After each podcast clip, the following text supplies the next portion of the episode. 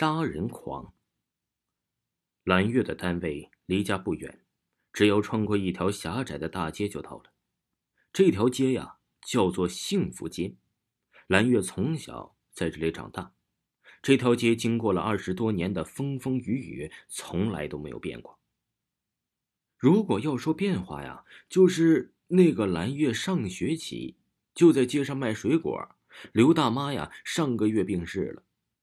那个张嘴一笑就露出了一口黄牙卖蔬菜的马伯伯，随着儿子的发迹也跟着搬到了大城市。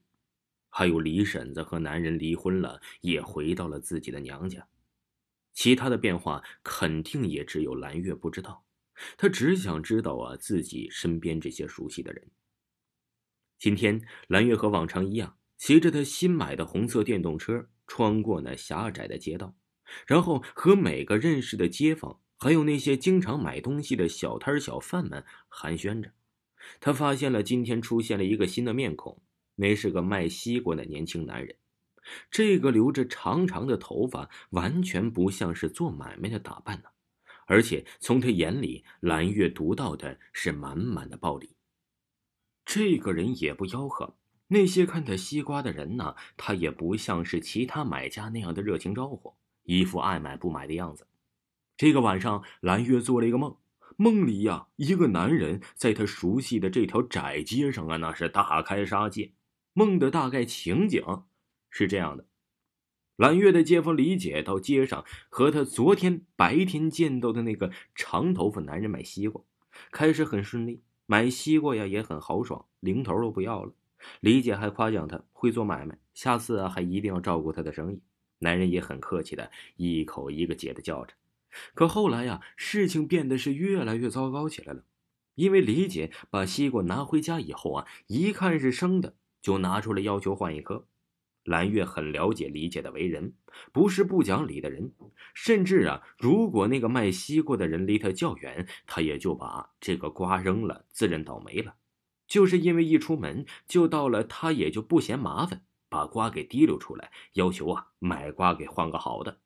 这卖瓜的人呢也蛮客气的给换了。按道理说呀，事情皆大欢喜。可就是因为李姐的一句听起来是表扬的话，让圆满的事情是急转直下。年轻人这么好，肯定家里的大人也都是好人了。你这个该死的女人，你说什么？男人忽然变得激动起来。李姐呀，好话说的反被骂，也没好气儿的说道：“我说什么了？你这个年轻人呢，真是好歹不分。”其他人见状，也都向着李姐说话。有的人呢，甚至说卖瓜的没有教养。卖瓜的被彻底激怒了，他拿起西瓜刀就把李姐给捅翻了。被捅了好几刀的李姐，浑身是血的倒在了血泊里，身体呀也在不断的抽搐。大家见状都吓坏了。可是卖瓜的并不会因为他们停止害怕就停止了杀戮。转眼间，经常在街边下棋的马大爷和他棋友就步入了李姐的红尘，同样挨了十多刀啊，也是一命呜呼了。大家见了这个人呢，纷纷的逃跑，有的人报了警。警察来了以后啊，也根本进不来，因为街道实在实在是太狭窄了。街道狭窄的人又很多。大家惊慌失措的躲避杀人狂，你推我嚷，很快就发生了严重的踩人事故。这警察进来之后啊，地上已经躺满了死人和受伤的人。那个卖瓜的也被警察给制服了。此时啊，已经有至少十几个人被他杀了。警察审讯的时候问他为什么要杀人，他说呀，因为李姐说他随了父母，性格善良。警察说：“这不是好话吗？”凶手就说呀，他从小学习不好，还被父亲毒打过无数次，因此啊，还住过很多次医院。而且呀，他的母亲不仅不管他，反而跟着父亲不止一次的打他。李姐说，他随了他们，他当时就忍不住就杀了他。后来呀，被一帮人更激起了怒火，越杀越带劲儿，就杀了这么多的人。幸亏只是个梦。蓝月从床上坐起来，擦了擦脸上的冷汗，自言自语的说道。早上上班的时候啊，他遇见了李姐，买东西去啊，李姐。蓝月道：“是啊，到街上买个西瓜。”孩子闹得要死。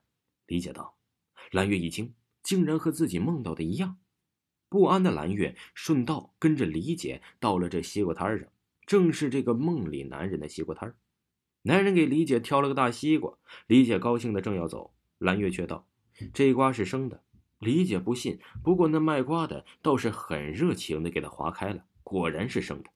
卖瓜的佩服了，看了蓝月一眼，哎，说自己呀第一次卖西瓜还真不懂。他给李姐拿了个更大的，然后划开了，这次是熟的。蓝月知道李姐接下来要做什么了，他赶紧拉着李姐要走，可是还没忍住，李姐说：“真是个好小伙子，你父母啊也一定是个很好的人。”死女人，你说什么？男人呢？忽然怒气冲天的道：“和刚才简直都是两个人了。接下来呀，这梦中的杀戮开始了。但愿蓝月能躲过这一劫吧。”听众朋友，本集播讲完毕，感谢您的收听。